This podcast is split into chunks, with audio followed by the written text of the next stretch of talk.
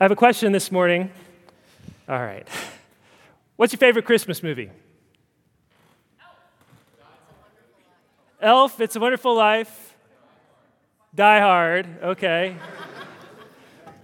Just who said that real quick? I gotta put that down. You're going on the naughty list, Ian. Uh, what else we got? A Christmas story, Home Alone, okay. White Christmas. While, while you were sleeping. Okay. What'd you say? Muppets Christmas Carol. Scrooge. Christmas Vacation, The Grinch. Uh, question Do we have any legit Hallmark Christmas movie fans here? I know we do. Be loud and proud. Go ahead and show us. Okay, everybody boo the, these people.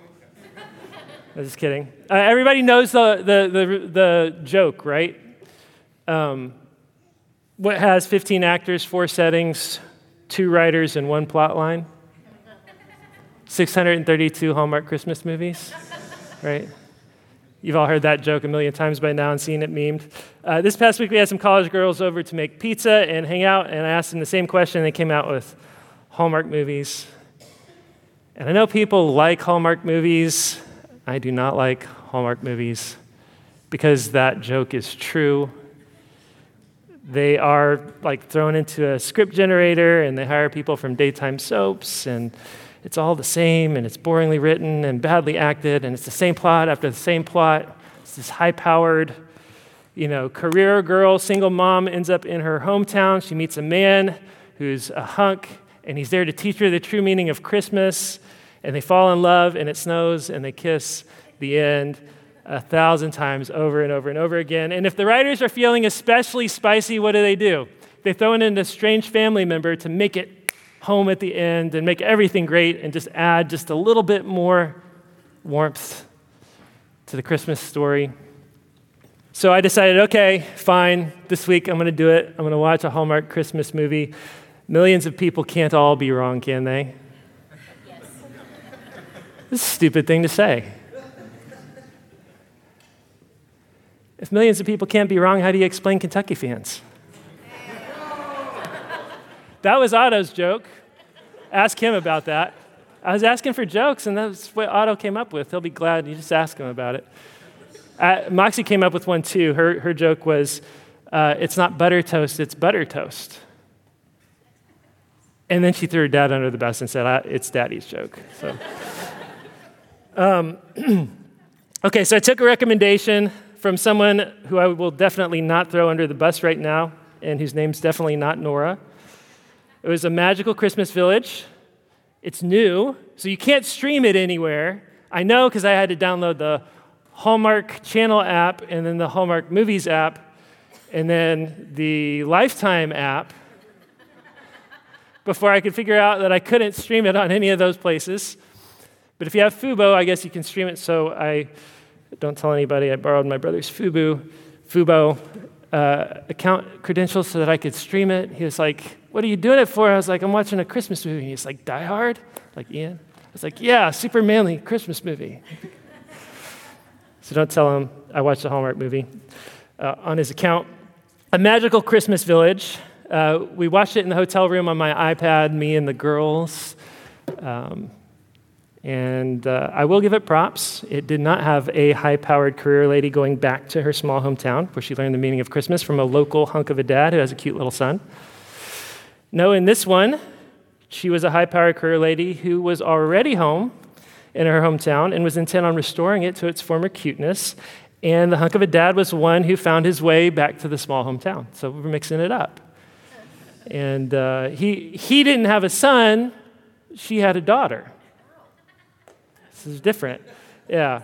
And the estranged family member didn't need to make it home for Christmas. She was already there causing the problems because she's kind of like you know. So it was totally different. Props to the writing team for creativity. Um, all right, it's not fair to beat up on Hallmark movies for having the same plot because there are lots of other better reasons to beat up on Hallmark Christmas movies. And really, there are only so many plots, right? Especially when it comes to Christmas movies. Um, we like stories of redemption and reconciliation in general, and we especially love them at Christmas time, right? So every Christmas movie is not just a redemption plot, but a reconciliation plot.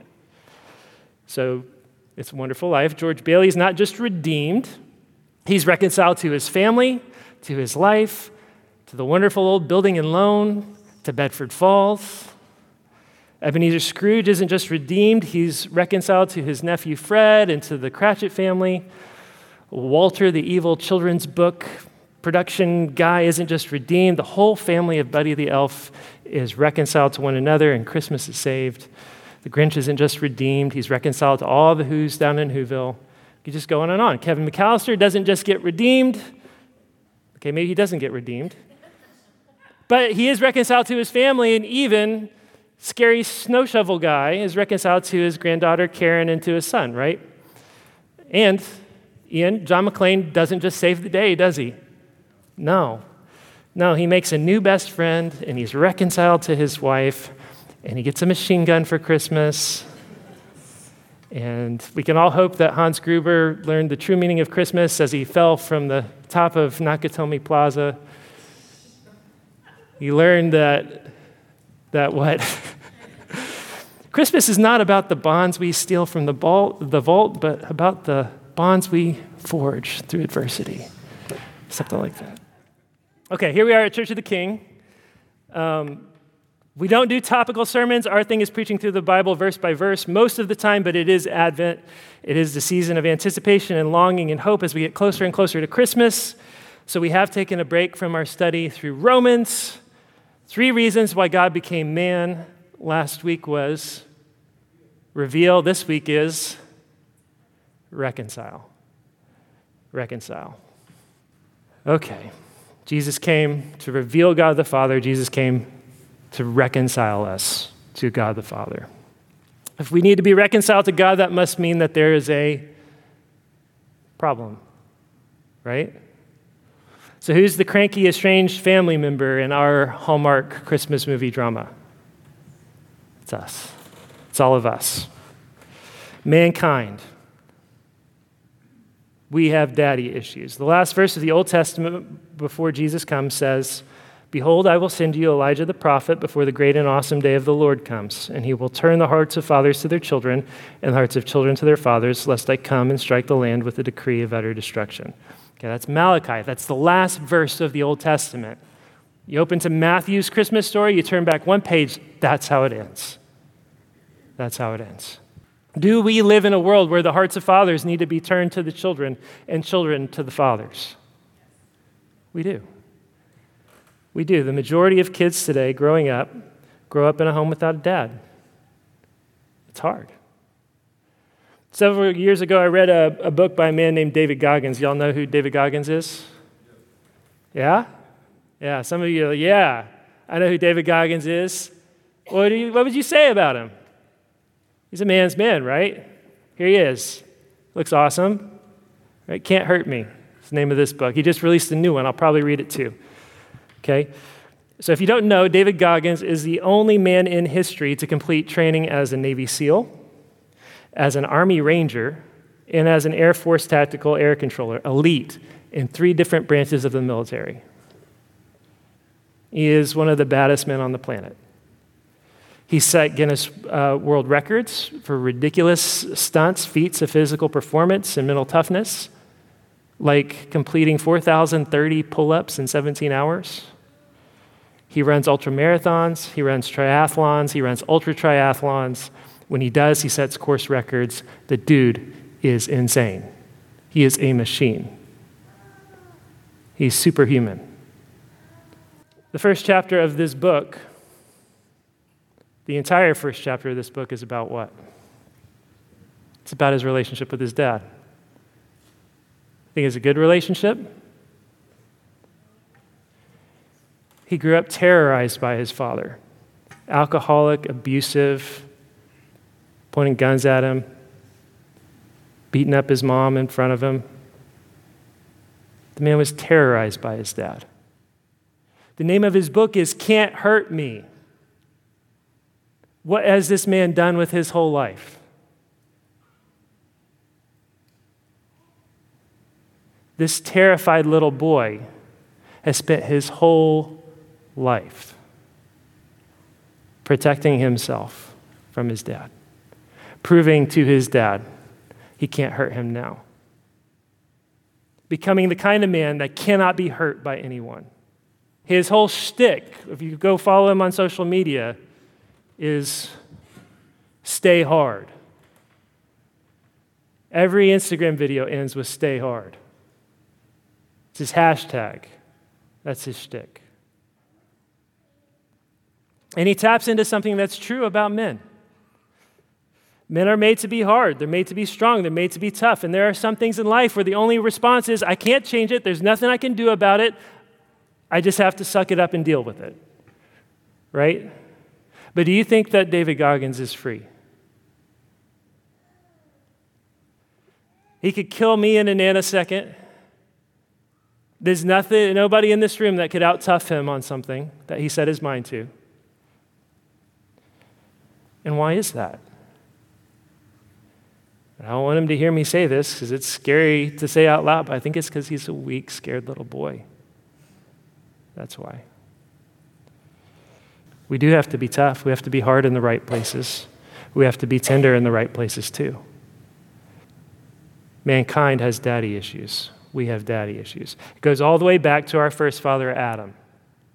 In the book of Genesis, God created the world. He created Adam and Eve and put them in a garden, and He said, I'm a good father. I made all of this for you.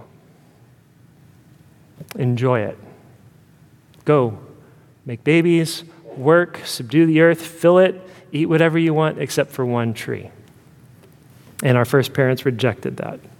They rejected God the Father. Adam, our first father, broke the relationship between heaven and earth. He broke the relationship between God and man.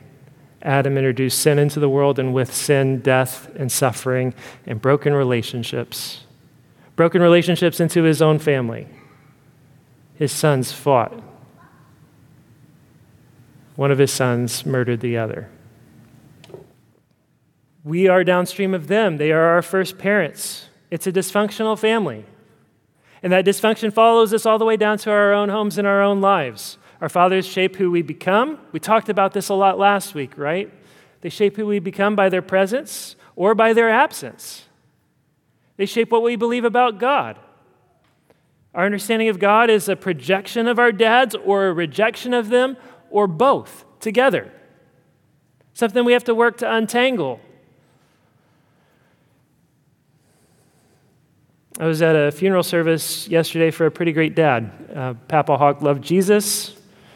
He was a giver, cared for his wife in the late stages of Alzheimer's. He raised gardens and girls and grandkids who know how to problem solve, who are creative and crafty. I thought Amanda got a lot of her creative craftiness from her dad, and some of it from Katie. And what I didn't realize when I got to know Papa Hawk was, well, you know, it just all goes together. When Katie married somebody like her dad. and it just comes down to the family. Like father, like son, like father, like daughter. Uh, David Jones, still mourning. We're in, if you're visiting with us, we have, we've had like three deaths in the last week in this church. Um, David Jones is still mourning the death of his dad. I went over to his house the day his dad died, and we sat down and just you know, he told me the story of how you know, he grew up doing things with his dad and, you know, admired him because he looked like Burt Reynolds and and his dad had a different last name for a while because it was actually his stepdad. But he's just dad.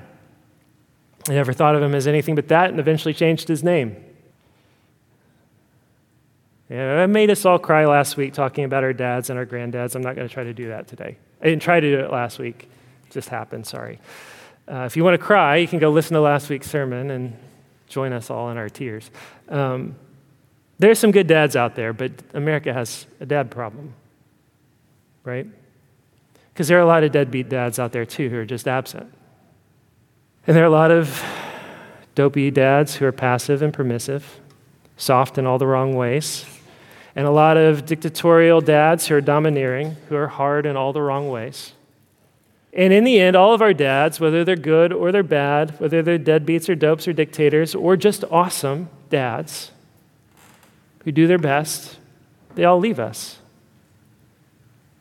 They die. We're left picking up the pieces and trying to take care of the next generation and trying to help them build on what we've been given and trying to fix what's been broken or trying to bury it deep down and pretend that everything's fine. Here's the thing God did not leave us alone, God did not leave us to ourselves. That last verse of the Old Testament is a promise, and this is how it ends.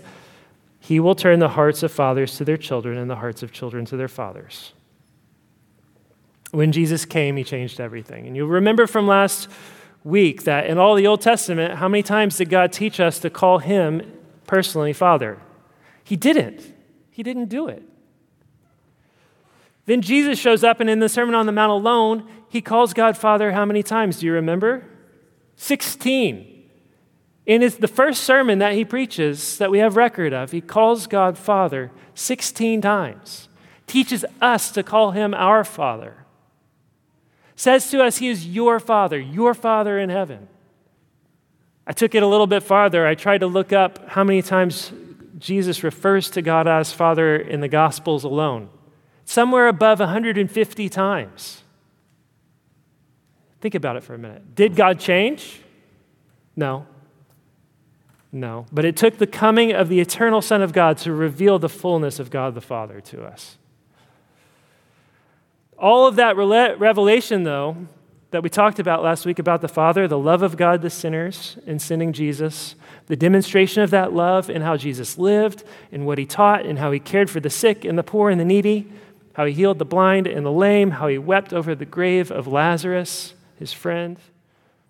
How Jesus did the work of his Father, just like we all grow up wanting to work and be like our fathers. So we see the Father and the Son, and the Son and the Father, and the work and words of Jesus. A Father who's always there, who never leaves, who's tough toward our enemies and tender toward us, tough in the right places, tender in the right places. All of that revelation about who God is is nothing without what comes next, and that's reconciliation. To be reconciled to somebody is just to have the relationship made right. Problem we have is sin. It's our own rebellion. It's the rebellion of our fathers all the way back to our first father, Adam. It just keeps going back. And our own rebellion has broken our relationship with God and provoked his wrath. We deserve judgment. That's what Jesus came to solve. 2 Corinthians 5 Therefore, if anyone is in Christ, he is a new creation.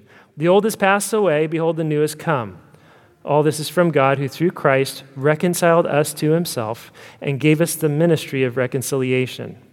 That is, in Christ, God was reconciling the world to himself, not counting their trespasses against them, and entrusting to us the message of reconciliation. Colossians 1 For in him all the fullness of God was pleased to dwell, and through him to reconcile to himself all things, whether on earth or in heaven, making peace by the blood of his cross. And you who once were alienated by and hostile in mind, doing evil deeds, he is now reconciled in his body of flesh by his death in order to present you holy and blameless and, above reproach before him. Romans 5. Since therefore we have now been justified by his blood, much more shall we be saved by him from the wrath of God. For if while we were enemies, we're God's enemies, if while we were enemies we were reconciled to God by the death of his Son, much more, now that we are reconciled, shall we be saved by his life. More than that, we also rejoice in God through our Lord Jesus Christ, through whom we have now received reconciliation. Hanging over the manger, hanging over the cradle, was not just a star, it was the cross. Jesus did not just come to show us the love of God, but to draw us into the love of God. He did not just come to show us how to live, He came so that we would live. He came to die. The baby whose birthday we gather to celebrate, will be gathered here to celebrate on Christmas Day, came to give his own life to reconcile us to God the Father. He came down from heaven to trade his riches for our rags, to trade his joys for our sorrows, to trade his righteousness for our sin, to trade his reward for the punishment that we deserve, to atone for the sin of the world, to bear it all on himself in his body on the cross. That is the full revelation of the love of God to us as sinners. As one ancient preacher calls the cross the pulpit of God's love. So last week we talked a little bit about forgiveness. Jesus came so that we can be forgiven. But forgiveness is not the goal. Forgiveness is a means to an end. The goal is a restored and reconciled relationship. That's the point. That's the purpose. Forgiveness is what's necessary to have a reconciled relationship. Jesus says, I am the way, the truth, and the life. No one comes to the Father except through me. His job, his goal is not simply to forgive us, but to bring us to the Father so that we can be healed. God's aim is to reconcile man to himself, to reconcile us to himself, to reconcile heaven and earth, to reconcile us then to one another, to restore what he made from the beginning to something new, something more glorious, something more beautiful than ever before. Forgiveness is the door we walk through. It's a means to the end, and the end is that we would be reconciled to God, restored and healed, adopted into the household of God, with God as our Father. That means we have to want more than forgiveness. We have to want that reconciled relationship to God our Father. And that means working through things. The Spirit of God brings us to Jesus, who brings us to the Father. Listen to this. Romans 8 says it this way All who are led by the Spirit of God are sons of God. For you did not receive the spirit of slavery to fall back into fear, but you have received the spirit of adoption as sons, by whom we cry, Abba, Father. The Spirit Himself bears witness with our spirit that we are children of God. And if children, heirs, heirs of God and fellow heirs with Christ. The point is that we would have our relationship with our Father in heaven restored. And that comes through true, genuine reconciliation. A family, a father who's perfect, which is why we start with forgiveness. It is the doorway, it's what has to be dealt with so that there can be a real, healed, and restored relationship. The same is true in all our relationships because we are sinners. A lot of the tension we feel at the holidays is what? It's pretending to have relationships with one another where there is no real forgiveness. That's why that subplot always works so well in our Hallmark movies. We feel real tension, and the reason we feel real tension is because there's no real forgiveness. Real reconciliation comes through forgiveness, though. Through the ability to sincerely say, I've hurt you, and I'm sorry. I was wrong, and I love you and the ability to sincerely say, I forgive you. And I'm sorry too. Not cheaply, not to wave the hand over and say, it's fine, no big deal, it's okay, everything's fine. Some things are not okay. Some things are not fine. And where there needs to be real reconciliation, there has to be a real acknowledgement of wrong, that everything's not okay. That's what God did for us. Everything was not okay between us and God. And there was no waving the wand over it and saying it's fine. No, Jesus came and was born and lived and suffered and died on the cross, went all the way to the end to reconcile us to God because sin mattered, forgiveness mattered. And we have to walk through that first. There has to be repentance, there has to be forgiveness, and then there's a reconciled relationship. Jesus tells the story of a slave who uh, owed his master the equivalent of millions of dollars. The master took pity on that slave and forgave him his debt. And what did he do?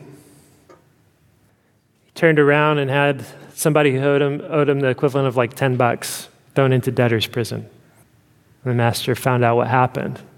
He said, No way. No way. Now, how dare you have no pity after all that you've been forgiven? How dare you be so stingy when you've been forgiven so much? And the point is obvious the debt of sin that we owe is infinite. There's nothing that we could do to repay it. That's why the infinite, eternal Son of God had to come and pay for it on our behalf. So we don't have the right to claim God's forgiveness for ourselves and then harbor bitterness and resentment. We don't have the right to claim God's forgiveness for ourselves and have unforgiveness in our own hearts. True forgiveness, true reconciliation with God frees us to forgive one another. Be reconciled to God, be reconciled to one another. It starts with forgiveness. Some of us have a problem with that because we just don't even want to look in the face our own sin, the wrongs that we've committed, or the wrongs that have been committed against us. We don't want to, we, we'd rather just pretend it never happened. Push it down, bury it, hide it away, build walls. Well, that's how you have broken relationships. Uh, can I just be forgiven by God and without ever having to be reconciled to God the Father? Can I just like pretend like everything's okay? And no, not if you want to have real reconciliation, not if you want to be truly healed, not if you want to grow, not if you understand the point of the gospel. Some of you might be sort of like David Goggins. You've been hurt, you've been harmed, you've been sinned against, you don't want to be real about it, you don't want to deal with it. You want to keep it all in a bottle in the attic and pull it out whenever you need to feel sorry for yourself or whenever you need some rage fuel or motivation. Can't hurt me. Remember. Remember last week, Jesus didn't have to prove anything to God the Father, right? Before he ever started his ministry, before he ever spoke a word, before he ever went out and healed anybody, God the Father declared from heaven, This is my beloved Son with whom I'm well pleased. Jesus wasn't working to prove himself to the Father. We don't make our kids prove ourselves, themselves to us. He wasn't working for God's approval. He was working from God's approval.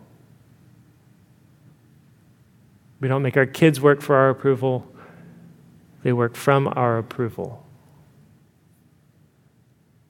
And if you are in Christ, if you believe and have been adopted into God's family, you have God's love and you have God's approval. You have His forgiveness. And with that comes freedom to forgive others so that we can forgive and extend forgiveness, so that we can ask forgiveness, so that we can be reconciled, so that the hearts of fathers can turn to their children and children to their fathers. The brothers and sisters can be reconciled. That's why in your homes, one of the most important things you can do is model repentance, apologizing when you sin, asking the forgiveness of your kids. Uh, okay. It's late and I don't care. Uh, when my Nana was in the hospital dying a week and a half ago, she knew she had work to do. She worked hard to have every single conversation she needed to have with everybody. She made phone calls, she said goodbye, she made sure everybody knew that she loved them and was proud of them.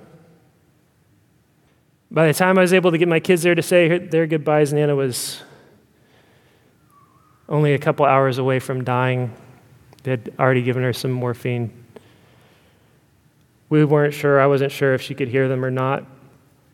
We were hopeful, and I didn't want anybody to have any regrets, so I made sure they all spoke up. And they left, and I stayed a little while longer. And as I left, I said goodbye to Nana. I told her the kids were there, and she came to and grabbed my hand. And I don't know how long it took, it was at least a half hour with Jeff, my uncle, wetting the inside of her mouth with a sponge. And I thought, well, maybe I'm just the closest person she came to. She just wanted a hand to hold. Like I tried to put her hand down and, and leave at one point, maybe twice, and grabbed for me again. And uh, she finally got to speak. She said, Thank you. I think it's just she was intent on being sure everybody that came, she said goodbye to. I don't think. And then, and then I prayed for her, and then she relaxed again. But she fought to say goodbye and I love you to my kids, even though they had already left. I don't think she had to have any especially hard conversations. If she did, if she did, they're between her and whoever she had them with. If she didn't, it's because she'd done most of the work already. And that's what you want. That's what you want. You want to do the work now. You want to be reconciled to God and reconciled to one another before you go and meet God. So do the work. Deal with God.